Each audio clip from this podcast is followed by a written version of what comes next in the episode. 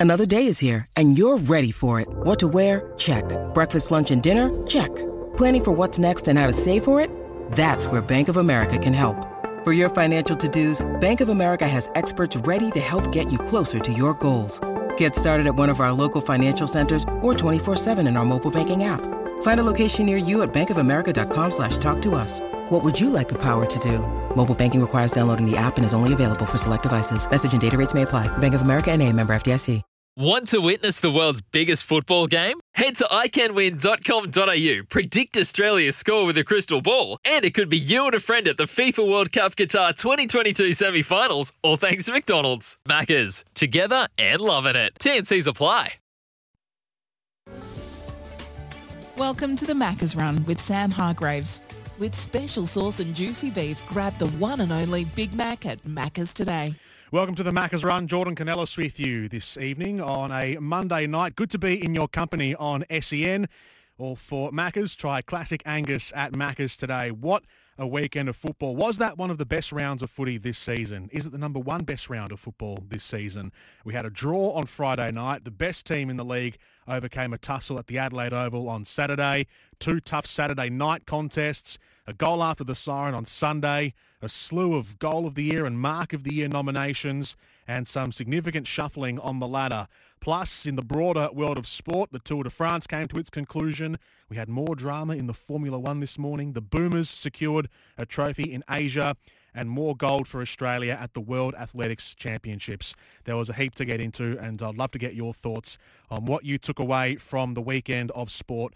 On the temper text, a mattress like no other, 0433 98 11 16, and you can give us a call on the Harcourts open line. Your move, your Harcourts. Who doesn't love a kick after the siren to win the game? Jamie Elliott earned the Pies their ninth win in a row, their sixth win of those nine by a single digit margin, and their first win from a kick after the siren since Chris Tarrant did it back in 2003 to beat Adelaide at uh, Football Park by five points. For half of that match on Sunday, yesterday, Collingwood, they were the inferior team. So they started six goals to zero in the first quarter. They were up, but that was rubbed out by the Bombers' 10 goals to two swing in the middle two quarters. And then it was two goals each from Jamie Elliott and the sub Josh Carmichael in the last term to get them over the line. The Pies and the Bombers, they rarely play a bad one. There's only been a couple uh, over the last couple of years. Anzac Day is normally a belter, and then the second game of the season later in the year has always been pretty good as well. The sub, Josh Carmichael, he was immense coming on in the last quarter. His fresh legs inside 50 was invaluable in an exhausting and frenetic game like that. But fresh legs were just one element of his performance. More impressive was his composure in front of goal. His defensive efforts in the game as well, I thought were exemplary his ability to instantly match the intensity of the game as well, which is incredibly hard to do when you've been thrust into a game like that in the in the last quarter. But he came on and he matched it well, and then to be the guy for the clutch plays, he was uh, he was exceptional at the very end. It was hard to pick who Collingwood's best was on the day. Their role players shone in the moments that Collingwood were the team on top. Josh Daicos' game was highlighted by his ridiculous running goal in the pocket, but his efforts elsewhere around on the wings were great. Nathan Murphy, I thought, was the perfect right hand man to Darcy Moore in defence. And Darcy Cameron might not mark everything, but he competes in the air and brings the ground players in. And Ash Johnson was more than just a role player in the first quarter.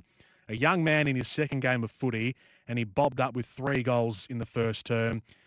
And he was involved in some pivotal link plays, which led to some scores at the death.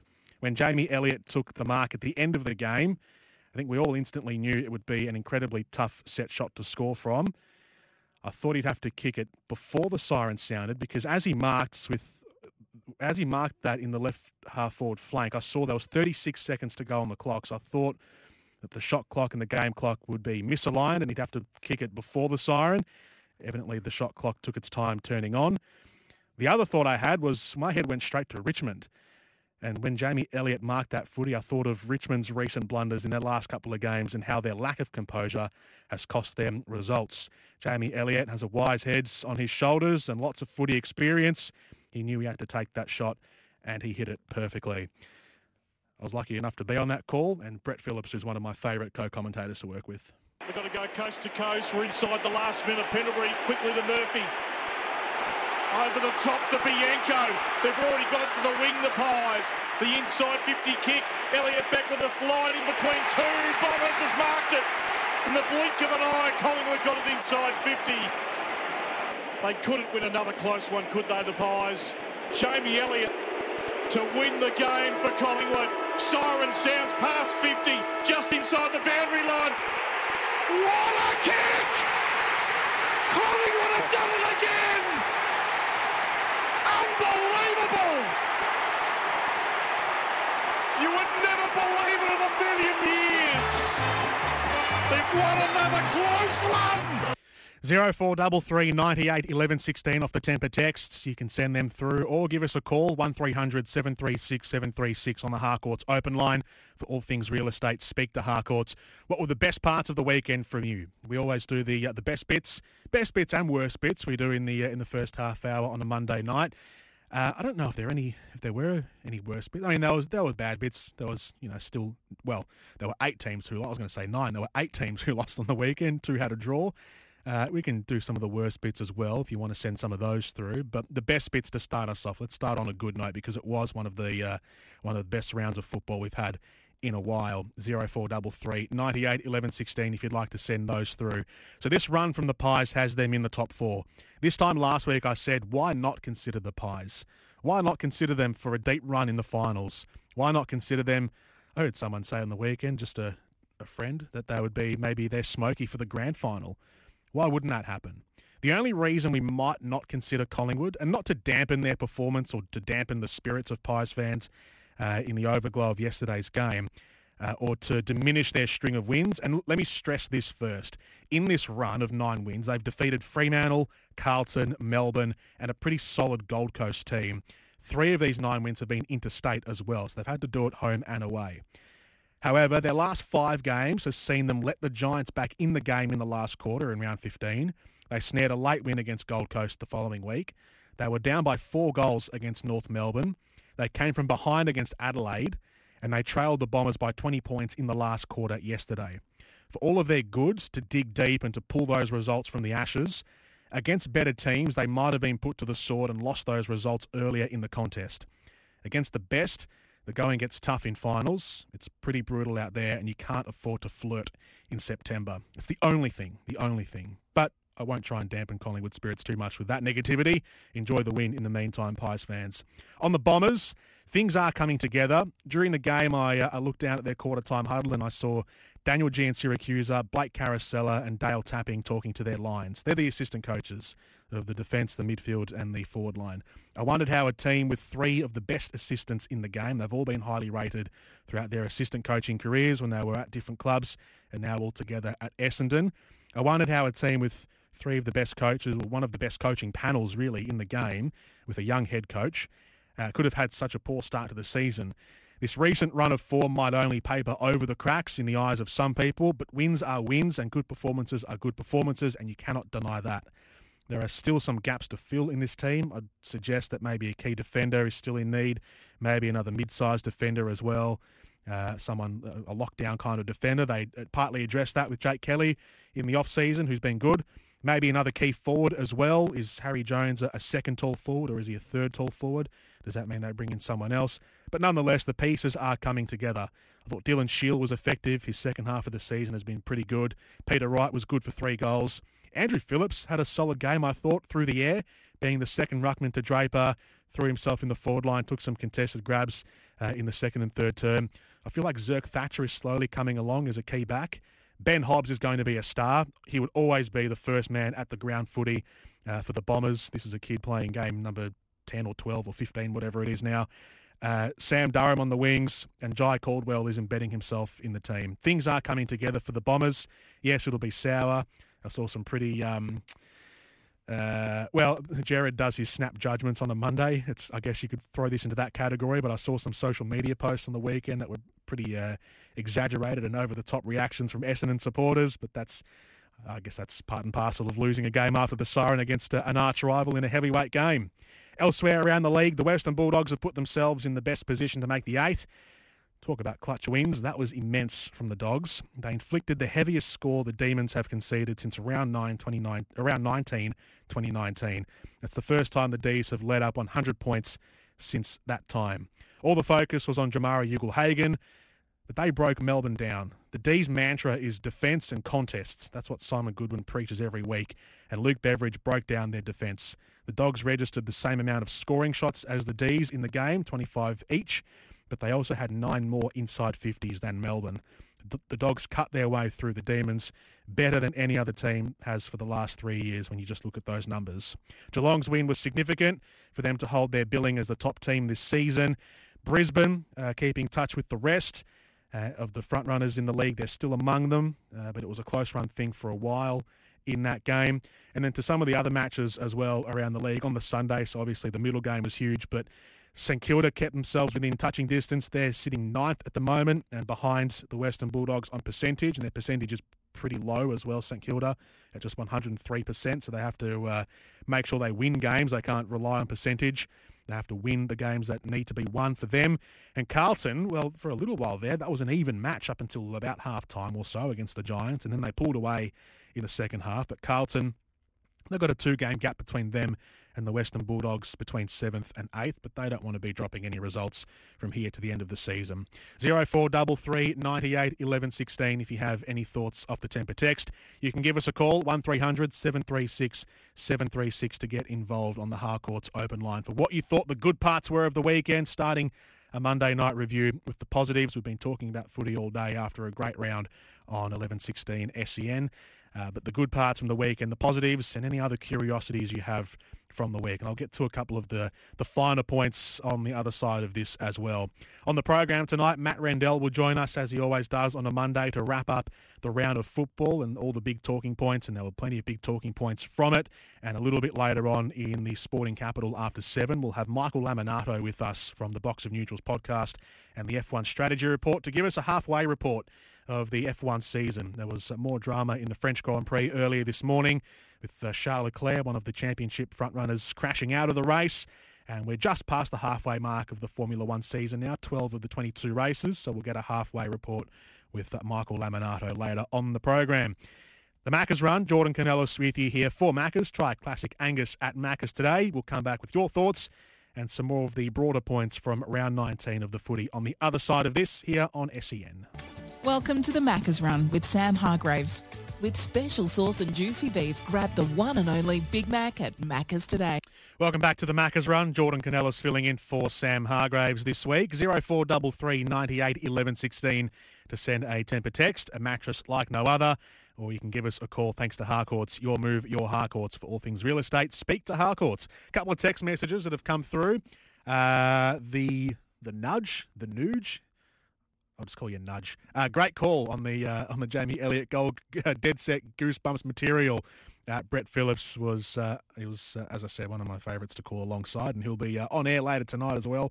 He hosts a tennis show. If you don't know, you, I don't know how you would not know that if you have been listening to SEN. He's our tennis man, BP. The first serve coming up a little later on, but I'm sure he'll get a, a flurry of AFL text messages on his tennis program tonight. So don't hold back in sending your uh, your uh, your praise to BP after his call of the Jamie Elliott goal yesterday. Um, uh, Wally from Mornington says Essendon will never win a grand final with Jake Stringer goes missing in big games. I did think about Jake Stringer. There were a couple of players that just completely went missing from both sides, and Stringer was one of them. He did cross my mind during the game. He popped up, so I think he did score one goal in the third quarter. And I thought about him. I saw him get a touch at some point in the last quarter and saw he was near the ball. And I thought, where is, when's he going to pop up? Because he came up with two last quarter goals in the game against Sydney a couple of weeks ago when they won that match. And that was one of the wins that really sparked their, their recent run of great form. And so I was kind of waiting for that Jake Stringer moment because he is he is the player that, that pops up in those in those scenarios. However, the one thing I will say about Jake Stringer is so that kind of player, that that X factor half forward player, the the bullocking player, and I know he goes into midfield and gets put around the ball as well. But if you're expecting him to play up in the forward line and bob up in the forward line and be a difference maker, it really those sorts of players rely on the team around them. So you know, kind of a, you know, almost like Jordan De Goey sort of player as well, who can play midfield but also can go up in the forward line and, and be a, a difference maker, X factor player in the forward line. They are the sorts of players who are enabled by their team. Cam Zurhaar's another one. They don't really, they can't just change the game on their own boot. They can when it gets to them, but it needs to get to them and that was the difference. Is Collingwood was winning a lot of the ball in that last quarter, and Essendon's uh, centre clearance dominance, which was great in the second and third terms, and fair. Where was Jake Stringer during those quarters? Because he was pretty quiet in that midst as well of their ten goal to two run in quarters two and three. Um, but, but they need to be enabled as well. So Essendon wasn't really they weren't really getting much down there. They kicked one goal in that last quarter. But good point, though. I'm not disagreeing with you by any means, Wally. Um, Big fella says, Evening, Geordie. Brisbane doing the normal thing and getting over a lower team at the Gabba, but not a very impressive win, in my opinion. Got no idea where we are, but no confidence uh, right at this present time, says Big Fella. Uh, Joe says Collingwood's close win was, or reminds me of Hawthorn's 2016. Uh, just got over the line on many occasions, but there's a lot of luck involved. Hawthorn's luck ran out in the finals and bombed out in straight sets. Uh, ride the luck as much as you can. It doesn't last forever, says Joe from Rowville. And can we have a chat about the Swans, please, and their run home? Absolutely. Uh, anonymous. So their run home coming up, the Sydney Swans, their final four games are sitting in sixth on the ladder right now.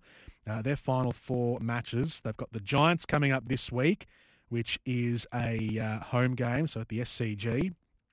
Away at North Melbourne uh, in round 21.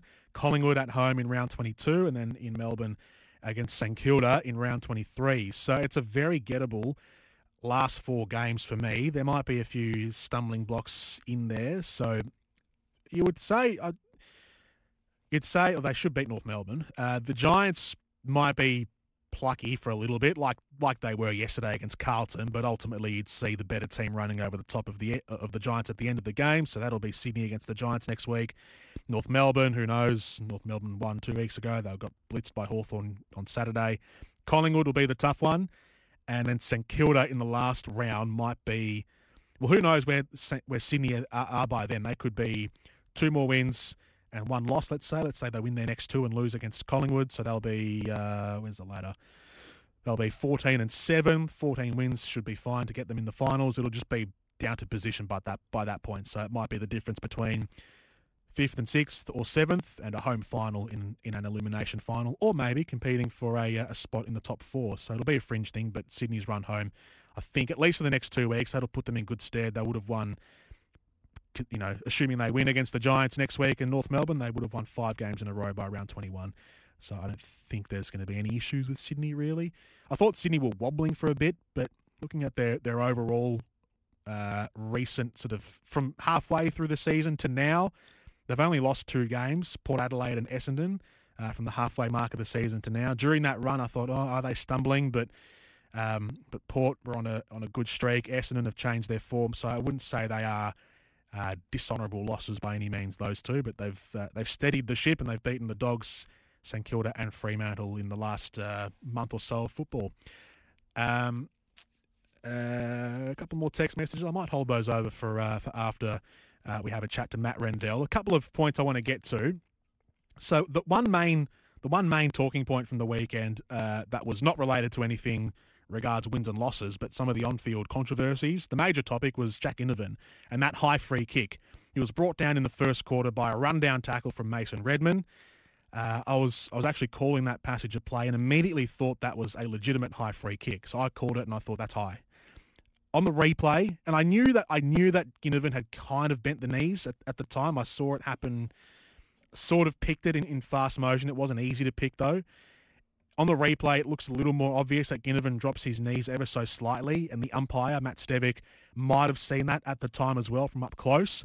On the replay, it's a little hard to tell, but you do see the knees go just a little bit. Redman lunges out to tackle Ginnivan with his own arms at Ginnivan's shoulder height, so Redman's arms were parallel to the ground, so he wasn't lifting his arms up by any means to tackle the head. No one intends to do that.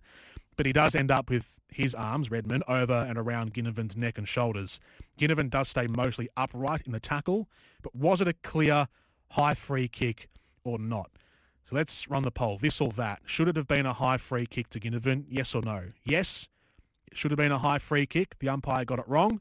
Or no, it wasn't a high free kick. The umpire got it right by letting the play go and it resulting in a ball up. Was it high or was it not? Jack Ginnivan tackled by Mason Redman yesterday afternoon. A couple of other curiosities from the round was Saturday night the coming of Jamarra Ugle-Hagan. He was relied upon as a difference maker in the forward line when Aaron Naughton was put behind the ball and came up with the winning score. Five goals in a high scoring game, including the, that remarkable sealer from left half forward. This doesn't elevate him to immediately become the number one man in the forward line for the Western Bulldogs, not off the back of one game. But Dogs fans, having watched his development in the last two years, do you think it's do you think he's ready to shoulder some of this responsibility in the final month of the season and into finals?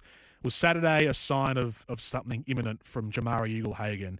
You've got to run. You're in the box seat now to finish in the top eight. You've got a, a little gap now on your closest uh, runners in St Kilda, who are level on points, but the percentage differential is huge.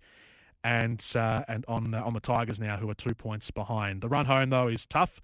Geelong this upcoming weekend, Fremantle the week after, which probably looks like a winnable game or a 50-50 game anyway, given Fremantle's recent form. And then you finish with the Giants and Hawthorn. But this week is going to be huge against uh, against the Cats, whereas St Kilda have Hawthorn, which is imminently more winnable.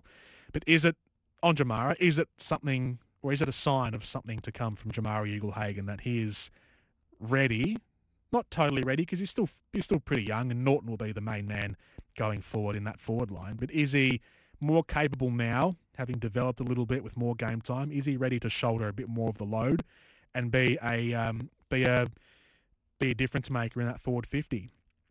Second one is have Richmond blown it? Chance after chance, moment after moment, and now three weeks in a row they've let the game go with errors at the death.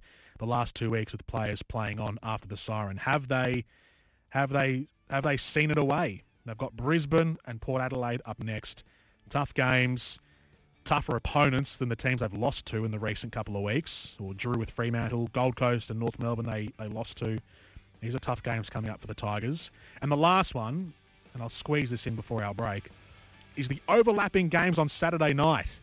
Now, I'm, i know I'm speaking from a privileged place. I'm younger. I wasn't around when the uh, when the VFL was uh, six games on a Saturday afternoon at the same time. But in this day and age of spreading games around, having two cracking games on a Saturday night overlapping, I didn't like it. I wanted to watch both games in full. How do we change it? 0433 98 11 16. Matt Rendell to recap things after this. Welcome to the Macca's Run with Sam Hargraves. With special sauce and juicy beef, grab the one and only Big Mac at Macca's today. Jordan Canellis with you, filling in for Sam Hargraves this Monday night, recapping the round that was in round 19 of the AFL. You can send us a text, thanks to Temper, a mattress like no other, 0433 98 11 16. Just very quickly, a couple of text messages that have come through. Jamarra Ugle-Hagan, one hit wonder could have I could have kicked five goals without pressure, says anonymous of the text. Scathing. Um, uh, another one says, uh, "Hi there. The uh, missus is a pie supporter. I was told to turn on uh, turn on the TV or turn the TV off, but I listened to BP via Bluetooth uh, on the earphones. He did go, did do a great call, by the way. I couldn't will the Bombers over the line as a blue bagger and then got into trouble with the said missus because I let the kids know how I really feel about the pies. Hmm, in trouble, says Dave from Hamilton.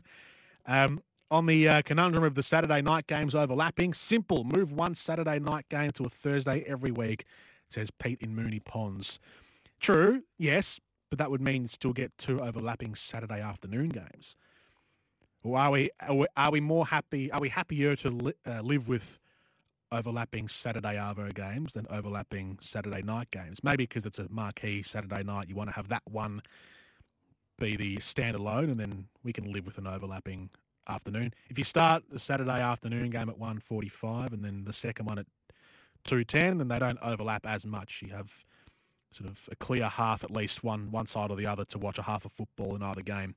Uh, and then our poll on uh, should Jack Ginnivan have been paid a high free kick? Yes or no, he shouldn't have been. The umpire was correct in his uh, in his decision.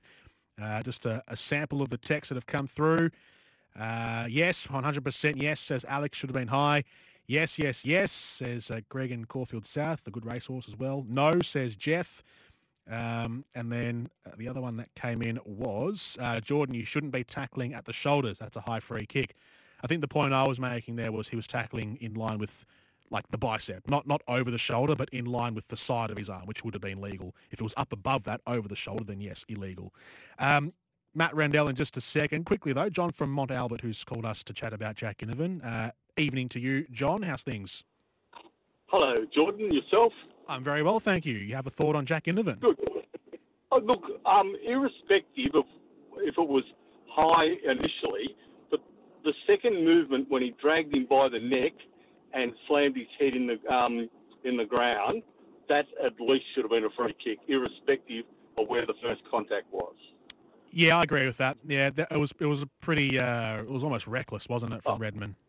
Oh, very much so, and yeah, and unfortunately, be it Jack's fault or anyone else's fault, that happens more and more often um, now um, to Jack uh, than anyone else. But yeah, so that, that was my point. Yeah, um, it's very hard to do the first um, free kick because you it's yeah moving a million mile an hour. Mm. But the second one, when you see him, his hand is around his neck and drags him on his back and slams his head um, with his hand, um, his arm around the guy's neck, is just not on. Yeah, no, good point. Thank you, John.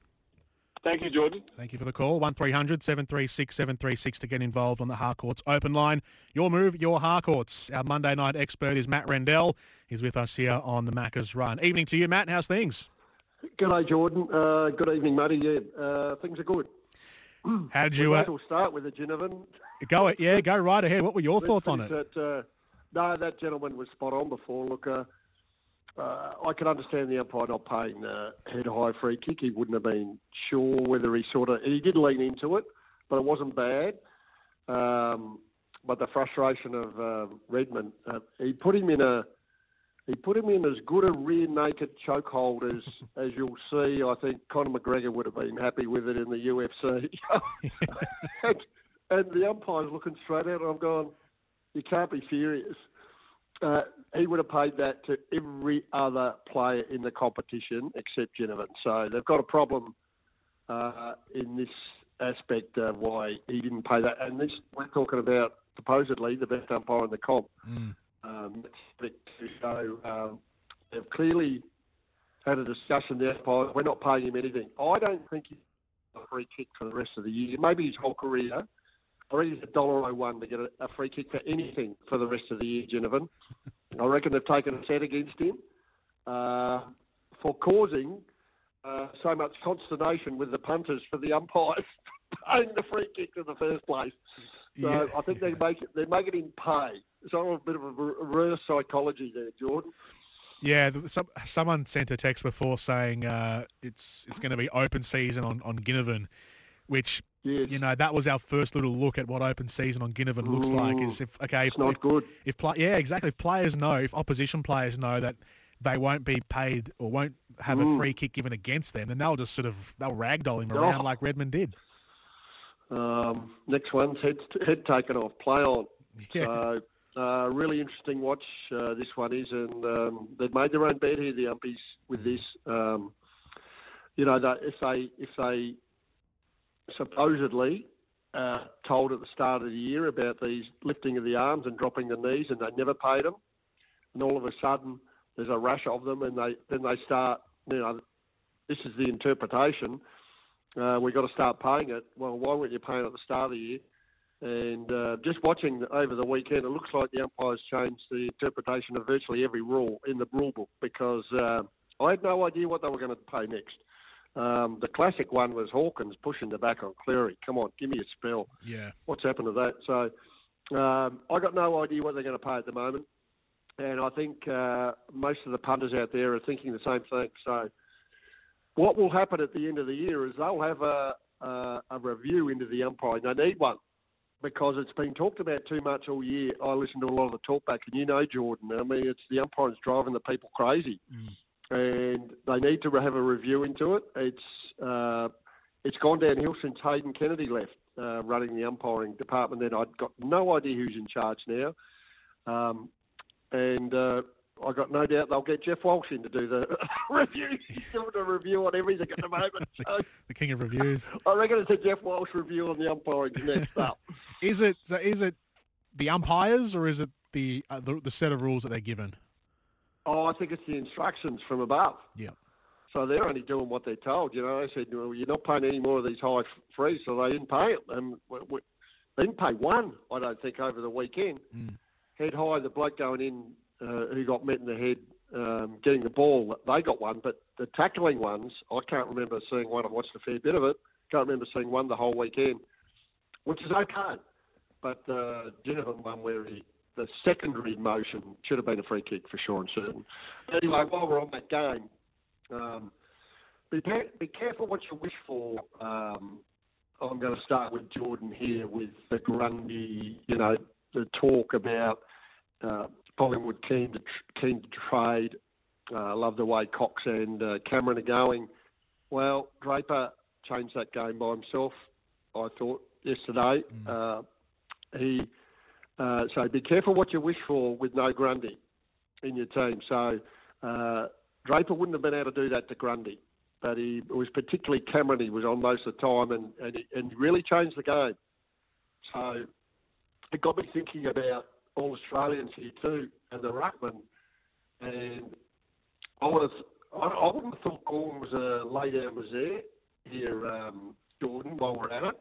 Uh, but I reckon Draper's a big chance, and Witts is the other one. But really, the, it's out of those three, Gawn, Witts, and Draper. And I'll be interested to see whether they take two, or just go with the one, and thinking that their form hasn't been good enough. But um, Draper's certainly in that conversation with Witts and Gawn. I would have thought for All Australian ruck. Yeah. Yeah, your uh, signal's just breaking up a little. We can still hear you, Matt, but just breaking up a little yeah. bit. But Draper, just moved a little bit. Okay. Yeah, move around I'll a little bit. The other thing that's uh, that Essendon were, were, great at. So let's talk about the bomber. We've spoken a lot about the Pies already. Yeah. Just on the Bombers, so we'll get to them first, and then Collingwood. But the Bombers, their their middle two quarters, they killed Collingwood in the clearances. They were their midfield has been has has stepped up. Dylan Shiel, I thought, was their best midfielder yesterday. I know Zach Merrett had 38 touches, but it was at low efficiency. I thought Shiel was was um, was decisive with, with how he was playing his football. He was uh, incisive with how he was getting the ball up up the ground as well. Um, yeah, and a lot of their role players around the ground too played played their part, but uh, but it was out of the middle that they were doing so well. Uh, they were they were great, weren't they? Um, and, and had plenty of options. Their, their, biggest problem is at the moment, you know, relying on uh, Wright and Jones. Jones is going to be a, a you know, a future star, obviously. Um, he's still a young kid playing in that sort of second key role. Really, he's uh, more suited to the third. Yeah. But what they really miss is a, is a really gun small forward. They haven't got one since Tipper retired. They miss him badly. Um, so. Um, oh, I think you might have just broken up there, Matt. I might, oh, you've dropped off the line. I'll get uh, Lincoln to call you again. The other one was Will Snelling, just in the meantime as we get Matt Rendell back up. But Will Snelling, I was surprised to see. So he's only played, I think, six games this season, but hasn't scored a goal yet. Snelling, he's gone goalless this season. He's he's the only other real uh, specialist small forward in that side at the moment. Um, Devon Smith is also out as well. But yeah, I agree with that with Matt's point there. Is uh, McDonald, Tip, and Woody being out of that team has, has left a big hole in the uh, in the Essendon forward line as we get Matt Rendell back up on the line. Matt, we got you? Yep. Oh, yeah, sorry, I don't know what happened there. Just cut straight out. So um, I don't know what you, you got in the end, but I was, I was saying they missed badly a small forward, and, and they needed. Look, they got a really good young key back in Zach Reid, but I think if they're going to uh, cause some havoc next year, and I think they can, they need to try and get a, a senior key back in. Mm-hmm. James Stewart did a really admirable job last year, but hasn't been about this year. I'm not sure why he's been injured most of the year. Uh, but they they've shown. That, I think they had a really poor pre-season and paid the price, but they've shown what they can do. They should really challenge the eight next year. Should make the eight. I would have thought uh, with any luck with injury. So it was a great game, and uh, love the way. And this is what they've been doing all year, Collingwood. But love the way that Crisp just took off like a madman from the fence. Yeah. Through the middle, had really no idea what was going to happen. He just took off and ends up with a goal to Carmichael and gives them some hope. You've got to love that stuff. The footy's great to watch at the moment, especially when you see that sort of stuff. So that kind of brilliant. Those kind of traits is that I felt like experience was what really kept Collingwood in, in, in good shape in that last quarter. What what was crucial to them getting over the top of the Bombers in that last term? Uh, yeah, well, look, Crisp has played a lot of footy there now. He's had a he's had a great year in Pendlebury and Sidebottom. They went super yesterday.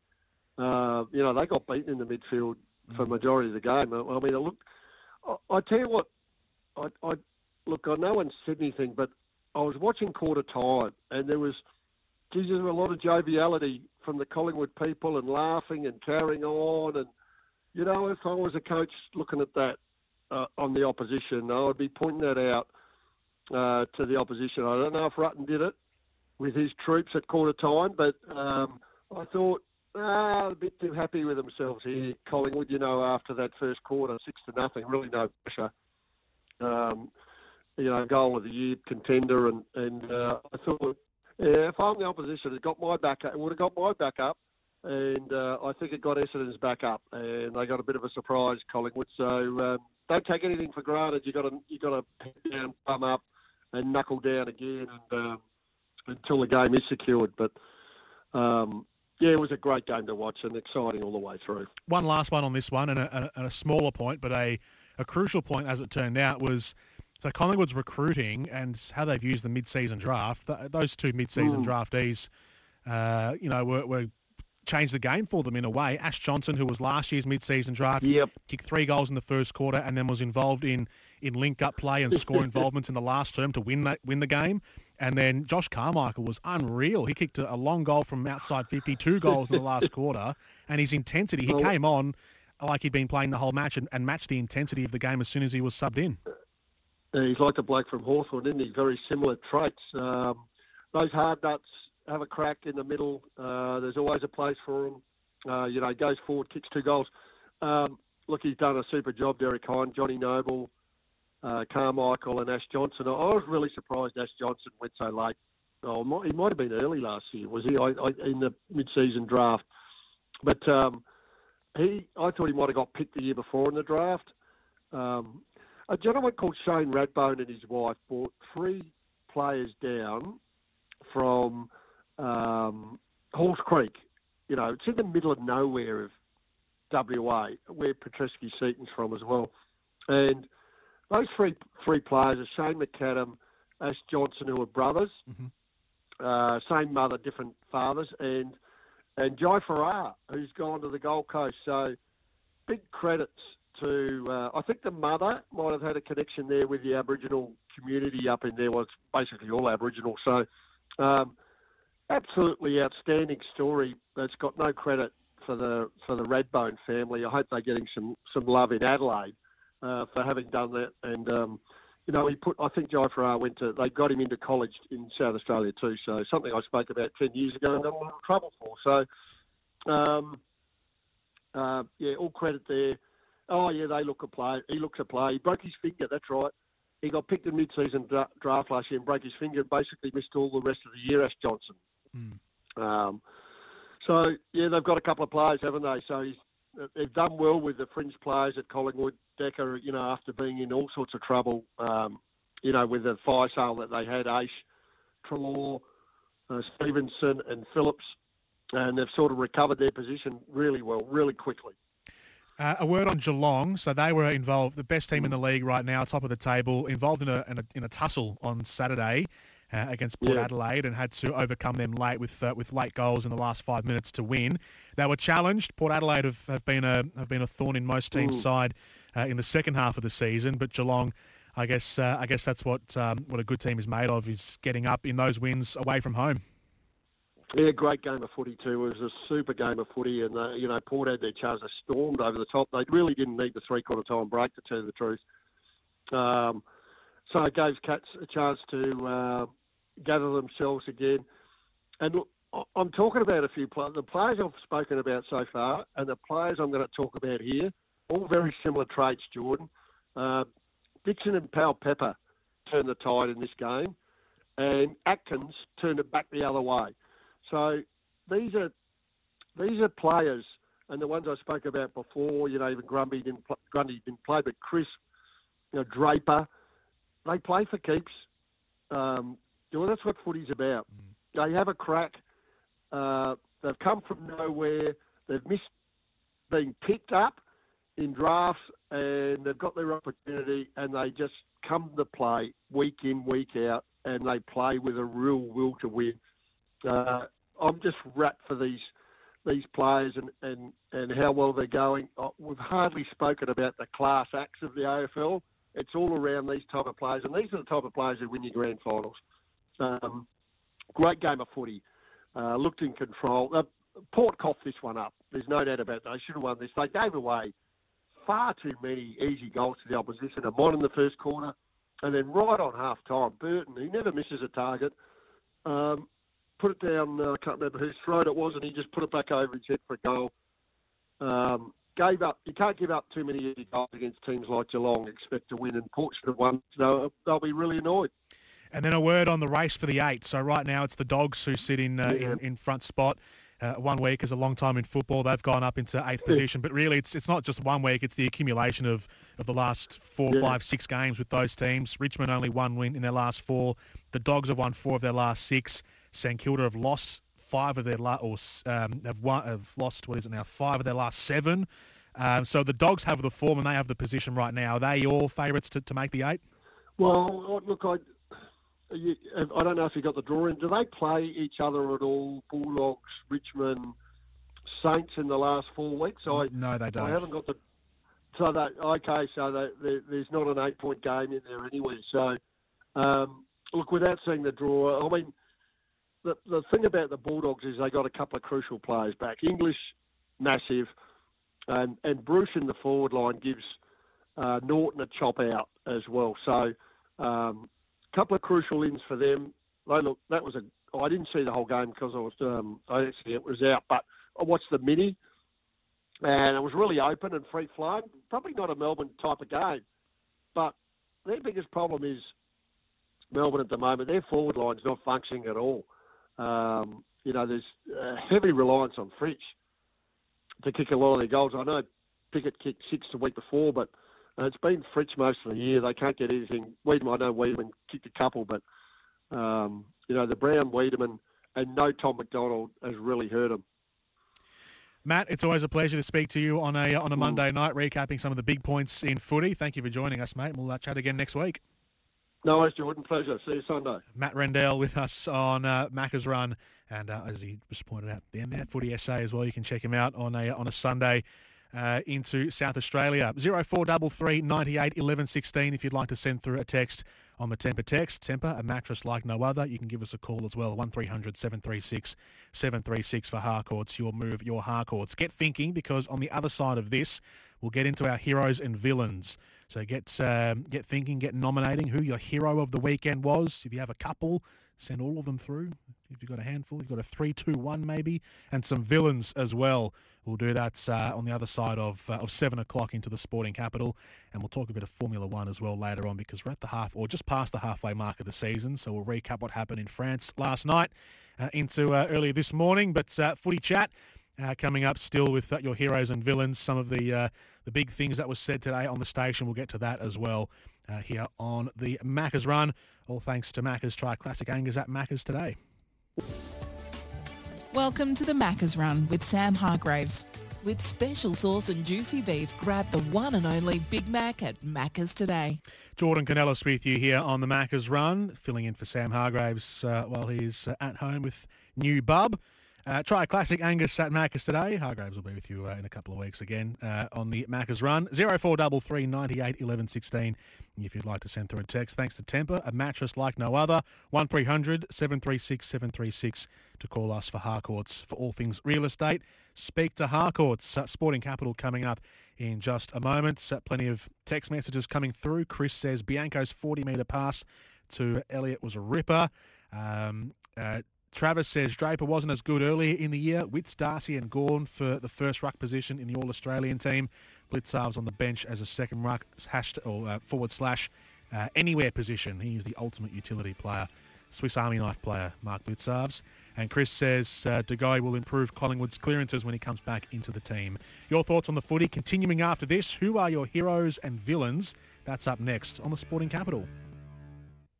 G'day, Mike Hussey here. Get on board Australia's best fantasy cricket game, KFC Supercoach BBL. It's fun, free, and easy to play. Play today at supercoach.com.au. T's and C's apply. New South Wales authorisation number TP slash 01005.